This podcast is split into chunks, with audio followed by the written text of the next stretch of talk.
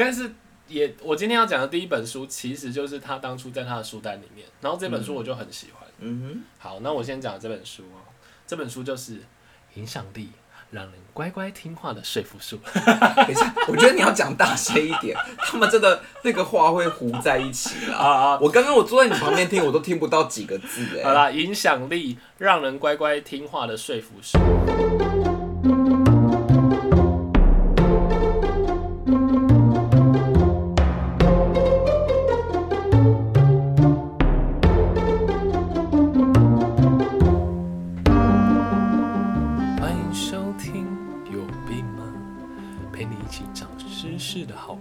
家会以为是鬼故事。我是五味子，我们今天要为大家带来的是，我觉得你真的不用这样戏虐，人家会不会更不想听？我们的观众已经流失了现在很多很多了。我们现在是走知性知识路线。好，今天我们要来分享一下，就是我们平常在看的书。以前我们分享过 YouTube，我们现在来分享一些纸本。那今天要为大家带来的第一本书，哎、不是，啊，你又不是什么大爱台的节目，真的不用这样 介绍书，为什么一定要这样子那很请问，细柔？请你是费问一下玉清吗？请问一下五位值，你平常喜欢看什么样的书呢？其实我是很杂食的人呢，我其实非常喜欢看书，但是我都没有太多时间。我觉得看书，你为什么所以？结论就是没什么在看书啊。不是我，因为我这个人就是看书，我很爱看书，但是都没什么时间，所以结论就是没什么在看书。因为我我我做这种事情一定要很专注，可是我常常都太忙了，工作很忙，那你你都看哪一类？很多的杂食类，但我最爱看的是文学类，是一定要的嘛，你说是小说、散文那种。哦、那他会因为我本身就是一个文艺青年，所以他比较偏故事性，或者是我我我更偏爱看小说一点，哦，了解嗯了解。但是小说也要挑诶、我也没有各种小说都很喜欢，比如说那种什么比较科幻的我就不喜欢。嗯嗯，然后呢，我也很常看那种商管书，我喜欢看一些那种嗯，怎么讲，就是成功故事啊，古代心奴理学，对那一类，就是简单的科科普式的，啊？就是要简单的啦。理财那个太技术了，我没有办法。那你你指的是什么？就是心灵成长的那种？对，比较成长，心灵鸡汤或者说它会有一些特特别的管理学的方法啊，你可以教你怎么处理资料，那种我也蛮喜欢的。哦，然后我也很喜欢占卜书，哦还有心灵成长，大概就是几类。了解了解。占卜书也是我看的一个大宗哟，那你要，哎、先生，刚刚最后是怎么回事？就是有一些来一种俏皮啊。为什么要来一种那种知性的那个？那你有？那你喜欢什么书啊？哎、我跟你报告一下，其你不实本人看，书，对我真的不看书。你很常看吧？我是真的，我是老实说，我的故事是这样，就是我从小就非常不想看书，你是不喜欢读书，不是不喜欢看书。没有，我不喜欢看书。然后我是到了当兵的时候，因为我们我觉得我那时候运气不错，因为我遇到的是那个暑假那段时间，所以刚好来的都是真的就是刚毕业的学生。嗯，然后他们就有一些人有一些习惯，就是中间就是当兵有很多空档休息时间，但可以看书吗？他们习惯就自己会带一本书，然后会稍微是 OK 的哦。可以啊，哦，因为那时候是一个还没有看书滑手机的时代。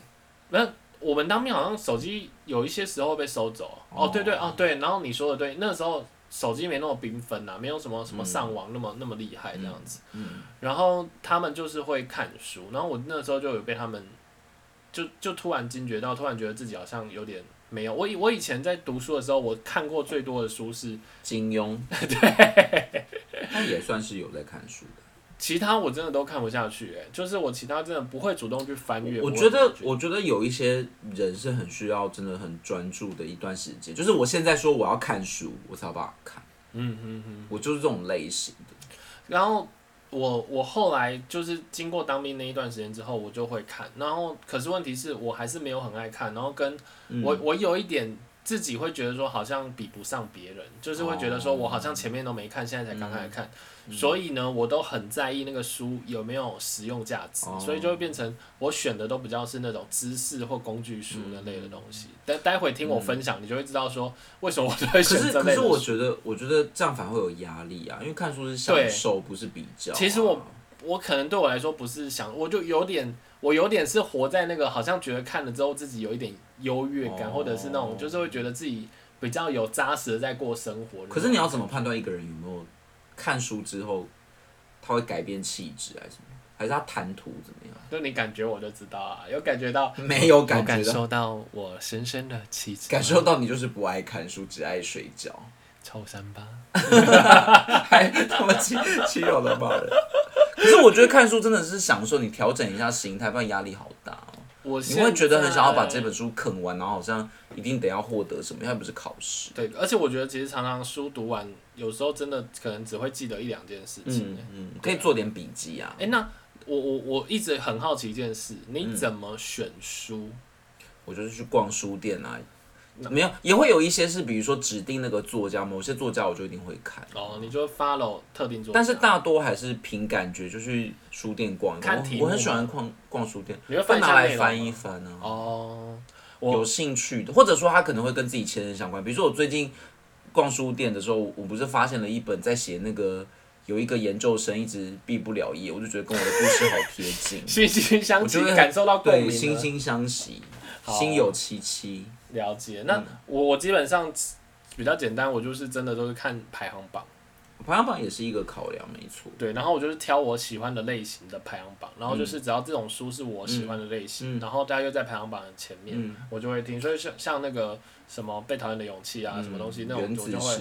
这种我就很容易会被我进并进入我我买的书这样子。但是我觉得排行榜的好处就是比较可以不踩雷了。然后你有时候选会很容易踩雷。我就跟你说，因为我我觉得我很怕浪费时间嘛，所以我还有另外一个是那个名人推荐书单，嗯，常常那种嗯商业杂志会里面会有名人推荐书单，所以我有时候会从那里面挑。哦，或者我我我也可以推荐大家一个，就是这几年有办那个呃叫什么啊 Open Book 嘛，阅读好书奖。以前是会选什么年度十大好书，现在是变成 Open Book 阅读好书奖，他选的书都很棒，哦，就是每年会有那种十名文学书、十名翻译书、十名生活书这种，我觉得他都选的他就会每年选十本出来。对对那请问一下他，三十本。哦，我知道，我知道，因为因为上，那请教一下，就是我要怎么找到那个资讯？他你就是打年度好书就好。年度好书。对对对，然后最近就刚好在公布啊，好我我知道会在年底的时候公布。比尔盖茨好像也常常会分享说他对或者他今年书单他以以前还有那个苹果日报的时候，蔡康永都会在那个过年前，嗯就是苹果日报会固定找他写那种，就是你去年一年的推荐书单，我记得蔡康永之前在康熙的那个电子版上，有时候也对，也会有啊？因为他也是以爱看书闻名。嗯嗯嗯，好，那今天是这样，就是呃，既然聊到看书这件事情，天啊，嗯我真的是最近太知性，会不会大家太爱我们这样子？很好啊，为什么要甩法？然后那个呃，所以我们各自选了几本书，然后想说来分享一下，嗯但是我的书都超老的。不过我们要打个预防针哦，我们并没有真的特别怎么挑，就是完全挑自己比较有印象哎、的嘛，我我我也是，就是没有分门别类哦。所以我的印象是不知道为什么都在我真的比较有印象的书都在比较久以前啊。我我先讲一个经我典很很流很经典久流传。我觉得我应该挑的不错，因为因为我挑的这几本好像我后来在查，它都有再版，嗯，就是都有换封面然后再版这样子，嗯所以就是畅销。应该是不错。然后那个我我讲一个笑话，就是名人书名人有时候名人那个太厉害，然后跟他的书单我有点吃不消。有一次呢，那个那个查理蒙德是不是？他就是那个巴菲特的合作伙伴，嗯，然后他就有在商业周刊里面推荐了十本书。他他那一次好像是他出了一本书，然后他也同时推荐他的书单。嗯，然后里面有有几本就是什么深奥与简洁，然后跟自私的基因。我或者印象自卑与超越，我我 超级或者国富论，我没有我我印，人家不会读国文，人家国外的人。不是啊，我是说亚当斯密这个国富论，诶，富有的富。哦。先生，不是在孙中山，OK，你可以就是查一下资料。哇好信哦。然后反正我记得我我记得神奥与简洁，我看完第一章，后来就默默的就没再打开它。他在讲，好像就在讲那个，就是他是用很简洁的方式来讲一些我有时候都在想说，这些名人是不是不好意思端出那种太什么 什么吴淡如这种的？然后自私的基因在跟我讲细胞怎么组成组织，怎么组成一个人体，然我后我觉得我觉得那些还是可以挑过，他们不可能挑太简。但是也，我今天要讲的第一本书，其实就是他当初在他的书单里面，然后这本书我就很喜欢。嗯哼好，那我先讲这本书哦，这本书就是影响力让人乖乖听话的说服术。等一下，我觉得你要讲大声一点，他们真的那个话会糊在一起啊 啊！啊！我刚刚我坐在你旁边听，我都听不到几个字哎。好啦，影响力让人乖乖听话的说服术，它的作者是罗伯特·席尔迪尼，然后出版社是九十文化。这本书是这样子的，嗯，他在讲，其实他在讲说，其实心理学是这样，就是人有时候会有一些状态，它可能会像一个开关一样，嗯你只要不小心被打开之后，你就会进入那个状态，然后进入那个状态，有时候就会不是你自己能控制的，你可能就会做出一些错误的行为。嗯他举了一个很浅显易懂的例子，就是你知你有你知道那个火鸡为什么会照顾小鸡吗？火鸡火鸡为什么不是母鸡会照顾小鸡？可能外国都吃火鸡，所以他研究火所以它其实就是母鸡为什么会照顾小鸡的意思，是不？不一定要选火鸡，对，，咕咕咕咕咕咕咕。因为它是母亲啊，那不是？那你觉得它是什么东西刺激了它？这不就是母性吗？是因为小鸡的叫声。哦，然后他们发现呢，多夸张，你知道吗？他把一个娃娃里面，只要放进录音机里面有小鸡的叫声，嗯他也会去照顾那个小。哦，这那个我这个我好像有听过这个实对验，，所以他他其实就透过这个简单的故事来告诉我们说，其实我们人也是一样，常常会有一些开关不小心被按下去，你就会变成那个样子喽。嗯，这本有很有名吗？这本好，怎么感觉有点难读？可是不会不会，我觉得它里面故事蛮有趣的。我所以它是都用这种小故事来讲道理，就是比如说它它里面是分成六大六个，然后我讲几个有趣的故事好了。比如说它有一个章节叫互惠原理，他就会说，其实有时候如果我们拒绝人家，我们就会有歉意嘛，然后就会、就会想要弥补他，或者是人家只要对我们好，我们就会觉得他提出来的请求我不好意思再拒绝。比如说，他说那个，如果你去马马戏团啊，如果有一个小孩子在兜售你说你可不可以买五美元的那个门票，嗯，那你拒绝他之后，他就说，那你可不可以买一美分的巧克力呢？一美分，就是，嗯、我看一下，分是比元小吗？好啦，五美元跟一美元吧。对，我想说怎么可能会有 一美分分也是啦，就是更小，就是好五五美。如果我先拿出嗯马戏团的票跟你说，哎、这要五块，然后、然后你可能先拒绝我，那那你可以再买一下巧克力吗？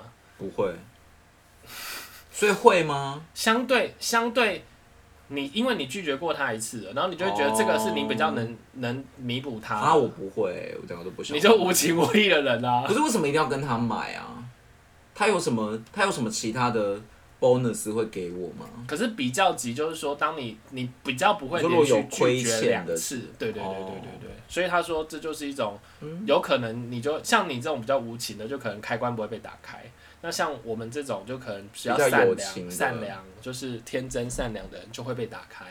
那另外一个是那个承诺和一致性的原则。嗯，他说，其实，呃，我不知道你们大家有没有这种感觉，就是说他他他举的一个例子是说，有时候在卖二手车的商店，嗯，然后你最近想要买二手车、哎，不是这点，以前我都开我爸爸的二手车，你知道那个 Melody 吧？二手车，好所以就说你看那个二二有多里面，然后然后他就会说，其实有些人不是会故意开价开比较高高嘛，对不对？然后你就会去找那种店家卖给他嘛，你就请他帮你卖嘛，嗯对不对？可你会发现在那个过程当中，他可能就跟你说，哎、有一个人想买啊，可是他价钱开的比较低，然后你可能会说啊，先不卖，先不卖。可是连续几次之后，你可能最后就会把它卖掉了。然后他就会说，其实你这个行为很奇怪啊。嗯，如果说他当初是因为开价最高你才让他卖，那为什么你不去找开价第二高的来卖更好的价钱？可是你却会就想说啊，我都已经找他了，嗯那我干脆就让他卖。其实这可是不就是有谁有需求吗？是你这样卖给先有先卖给有需求的人啊，因为第二第二价高的人一定会出现嘛。不是不是不是，他的意思是说那种二手车店，嗯他不是会故意先放一个，比如说你去估你的车的价格，嗯可能有些跟你估呃二十块好了，那另外一家估十八块好了。嗯那你会，你你你一定会想过，先我先寄放在二十块这边卖啊，对不对？嗯那二十块这一家，就是因为后来人家都说啊，这个价钱太高太高，后来他就跟你说说，哎、可能人家只能出到十五块，你说那我怎么不回去十八块那一对，家？你怎么不回去十八块那一我？会回去十八块那家。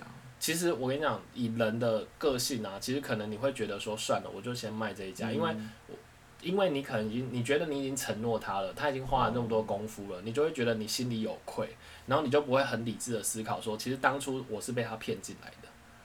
但难道不会除了价钱之外还有别的因素吗？比如说这家会不会比较有信用，或是或者这家老板讲话比较动听，那他只是用这种小故事来举例，所以不能有其他的关键变数。对对对对，他只是用这种故事来举例说，其实我们有时候会不小心。他说，他甚至说，如果有时候，比如说你最近，他最近来有人来跟你签签署一个，就是说啊，最近可能有一些环保环保的议题，然后请你稍微看一下，然后看你同不同意这样的东西。如果你同意，你就签个名就好，你不用给他任何的钱哦、然后如果接下来再有一个环保的人来请你捐款，只要你刚刚有签过名的人，或你你可能就会更愿意捐捐款，嗯因为你的心里会觉得说我已经同意了环保这件事是对的，所以你就会被驱使的，人情压力，就是不是人情压力，它是一个人的习惯，就是你当你同意了一件事，嗯你就比较容易再同意相同。这不就是人情压力吗？不是啊，不是啊，这不是人情压力。是啊，我他刚刚讲的是两个，他刚刚讲的是两个人呢、哦就是签跟你签那个是一个人，然后另外一个人，他这个是做过实验的，就是说，如果你最近看过任何的这个相关环保的议题的话，嗯你可能接下来如果有一个环保人来找你捐款，你都会比较想要捐款给他，这样子。但我只是想说，会不会把这因素讲的太简单？我都想到很多其他事情哎，毕竟我思思考是比较多元的，我比较不是直线思考啦。来，你可以试试看啊。没有啊，就这样、啊。哎、但我一本书都会介绍很短哎、呃我没有办法像你这样子介绍这么多。我还没介绍完呢、你这样会不会花太多大家在这本书的时间呢？我们今天不是单一本书介绍，我们今天要介绍十本哦、那我再讲一个，我觉得这个对大家太有用了。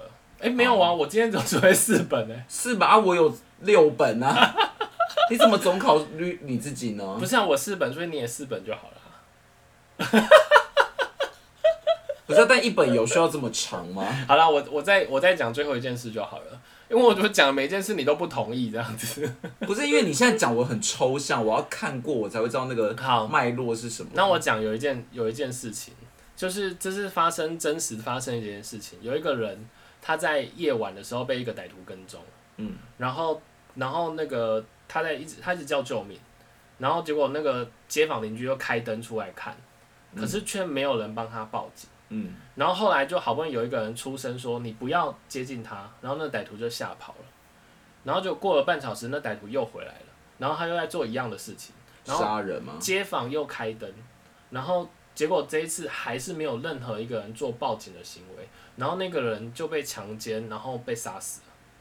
那为什么街坊邻居只会开灯？他说，呃，呃，这是一个人的人的心，这也是一个心理学心理学的状态，就是大家的心里都会觉得他会报警，哦，然后还有这件事情，就是他说，相对你承担的责任比较小，就是你会觉得说。我看到，可是这么多人也看到，所以大家心里承担这是跟投票一样，是不是？我觉得你会投，我就不去投。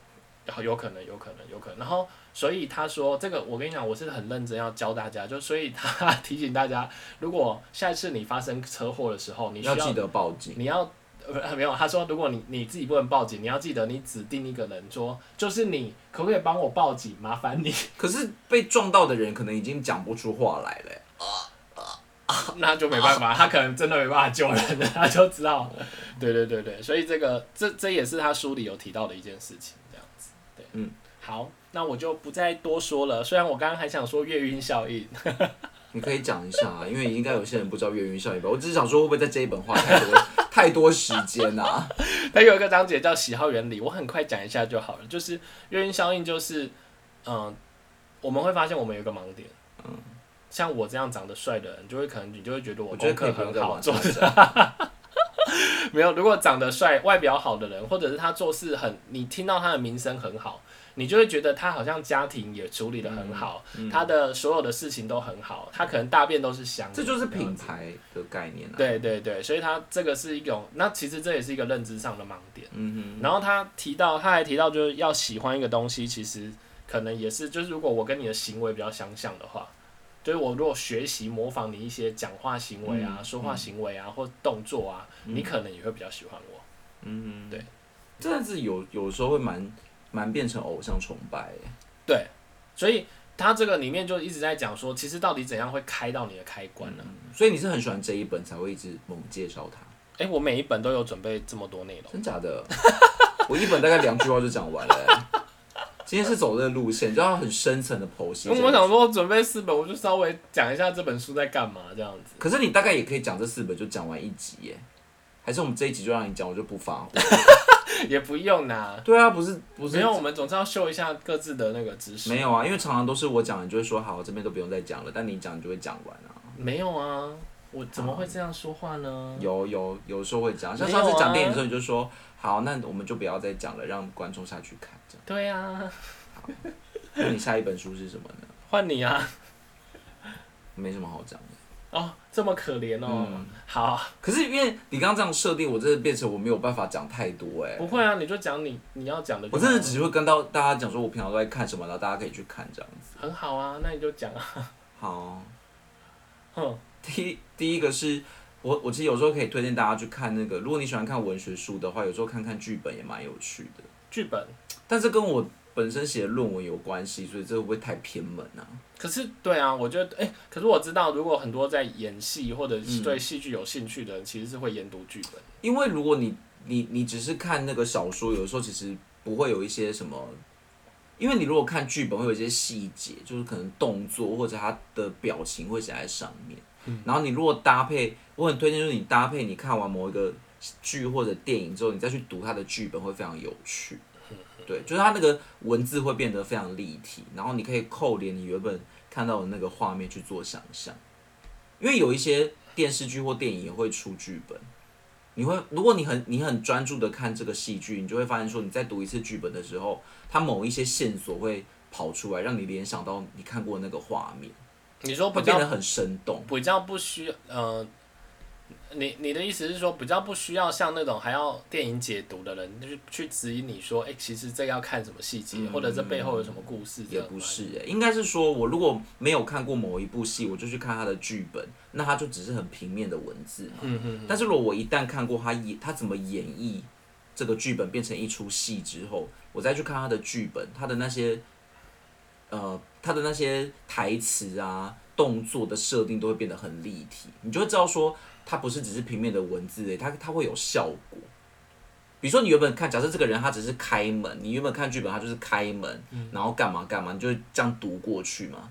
但是因为你已经有情节画面了，所以你你你就知道说他这边的开门可能有一些特别之处，比如说他可能怎么开，他可能开一半，他可能开全部这样，就是会有个很有趣的加成效果谢谢，太深奥了，没有共鸣。不是，那那你建议你建议他们要，所以如果要读剧本，一般是要看完剧再去。就是我会习惯，如果我很喜欢的某一出电影，它有出剧本书，我就会去买，因为看剧本不是一般人会有的习惯啊。那你有觉得哪一个剧本是可能初学者真的要读剧本的时候的适合的东西，或者是比较经典的剧本你喜欢的吗？我觉得《雨二》还不错，但是《雨二》的剧本写的有点哎、可是《雨二》是舞台剧的、还是是没有是电视的，他后来有出剧本，他出剧本？可是那不会很大本吗？他不是好多集，很诶、是蛮大本的，但好像有全部，就一本是不是？就一本。可是我觉得他那个有一点类似，是为了要为了要让很多人愿意去买，所以它不是单纯的剧本书，它有附一些什么剧照什么的，哦，就比较可以收藏。哎、那你你读完《余二》的吗？对啊，但是就是就是就是那样。我读读完了，但是就是你要有看过戏，你才会知道我刚刚讲的那个立体效果是什么。哦，好，这个好了算了，因为因为我本来因为我论文就是写剧本的，所以我 因为剧本对我来说有点难理解。其实如果你你你就算不去看剧，你还是看得懂剧本。但我的我要讲的是说，如果你只是看这个剧本，你会把它当小说看，嗯它就是故事。对。但是他就算里面写了一些什么动作，你都不会有感觉。我曾经有在学表演的时候，然后有学生跟老师在讨论那个剧本为什么要那样写，然后跟那个表演的内容，然后的,、对啊的细节，然后我就想说，哦，这好深奥。因为因为因为戏剧是一个艺术艺术的产物，它不是真的只是写完一个故事而已。所以如果你去看过他怎么演，你再去看那个那个剧本，那些那些文艺都会变得很立体。嗯对反正就是你会有对他的一个动作不同的解读了。比如说他这个地方踢了谁一脚，你可能就是把它读过。对，但是如果你看完就知道说，哦，这一脚是可能有伏笔的或者有悬念的。对就会很特别啦。那个我觉得那个阅读经验，大家可以自己去揣看摩看看。我只是想要推荐大家，如果你没事的话，你可以读读剧本，尤其是你看过的戏剧或电影、舞台剧那种。嗯好，好，我第二本是我觉得这一本就是对于不爱念书的我非常有帮助的一本书。嗯，这本书叫做《Tech Talk 十八分钟的秘密》。这本、哦这本书我看过哎，这本书我跟你讲又薄又小，就是它有很非常小吗？它有它有两它有两三本的样子，然后有一本有一集版有点厚，然后如果是我现在讲的这一本《TED Talk 十八分钟的秘密》，这个这一本的作者是那个杰瑞米唐纳文，然后他出版社是行人出版社。呃，我这一本很小本，然后而且我觉得这一本写的很，我我自己很喜欢，因为它它基本上就是从四个，它分成四大章节啦，就是引言、开场，然后到正题，然后到结尾这样子。那他就是针对这几个，他他好像是比较是把 TED Talk 为什么演讲者可以把事情讲好，他们到底做对了什么事情，然后他把它汇整。所以我觉得对于一个要说明要要做一个演讲的人来读，我觉得其实蛮有内容的。然后我觉得写的很好。所以他是教演讲术，是不是？讲话的方法，还是我比较是在组织内容？我举一个例子，就是呃，我这这里是写到我把我把他的开场写起来，他就他例如他就写了开场可能要他建议怎么做，然后可以用什么样的方法让大家会比较有这种感觉，嗯就是说他他提到就是开场建议就是说呃不要离题，然后跟要不知不觉的让观众觉得值得一听这样子。那我觉得呃，例如就是他觉得应该，比如说开场的时候，你就可以带一些惊人之语啊，这样，比如说呃，每天都有三百二十个美国人因不当饮食而死，他们到底吃错了什么？嗯，对对？就是这种标题一出来，你就会想说，哦，他们到底吃错了什么？所以一开始就要吸睛，对对对，他的开场就提到，就是说，就是那但有每一个场合都适合吗？他会不会设定几个？比如说你是因为 TED 的演讲毕竟是一个很特殊的场合，嗯嗯嗯，对啊。但如果比如说我今天在公司简报的时候适合这样，为什么不适合？没有就问问而已啊。我觉得应该都适合，因为原因是因为在公司简报，你也希望大家可以很快的嗯，被你吸引、啊嗯就是我觉得好的简报应该放诸四海皆准，所以我觉得这些所以他这些，话术是可以放在里面，他不会让他觉得说很很很艺术强的。其实我觉得应该是这样，就是嗯、呃能不能每个主题都设计成这样，我觉得是不容易的啦。就是只是它里面过程当中会教你一些小方法，嗯。比如说呃，另外一个就是说用问句来让大家好奇啊，嗯。就是呃，比如说他这边提到的是说，诶，苹果为何可以不断超越竞争者？他是怎么运用人才的？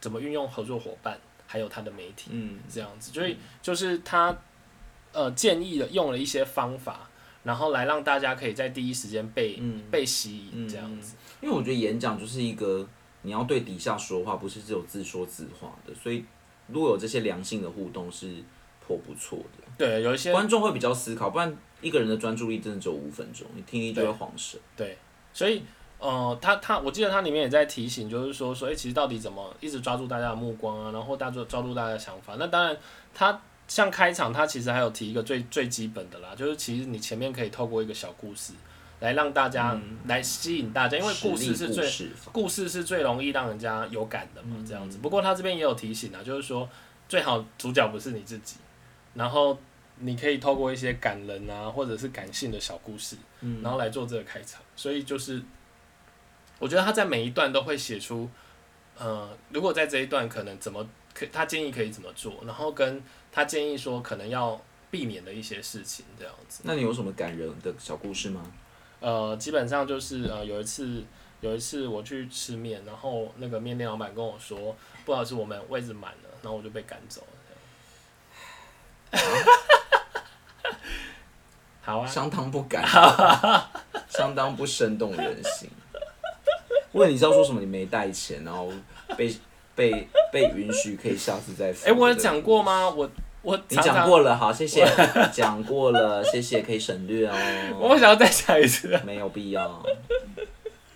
好，路路通跟五味子平常还有什么书要推荐给大家呢？下集有更多精彩的好书分享，请务必锁定下集哦，拜拜。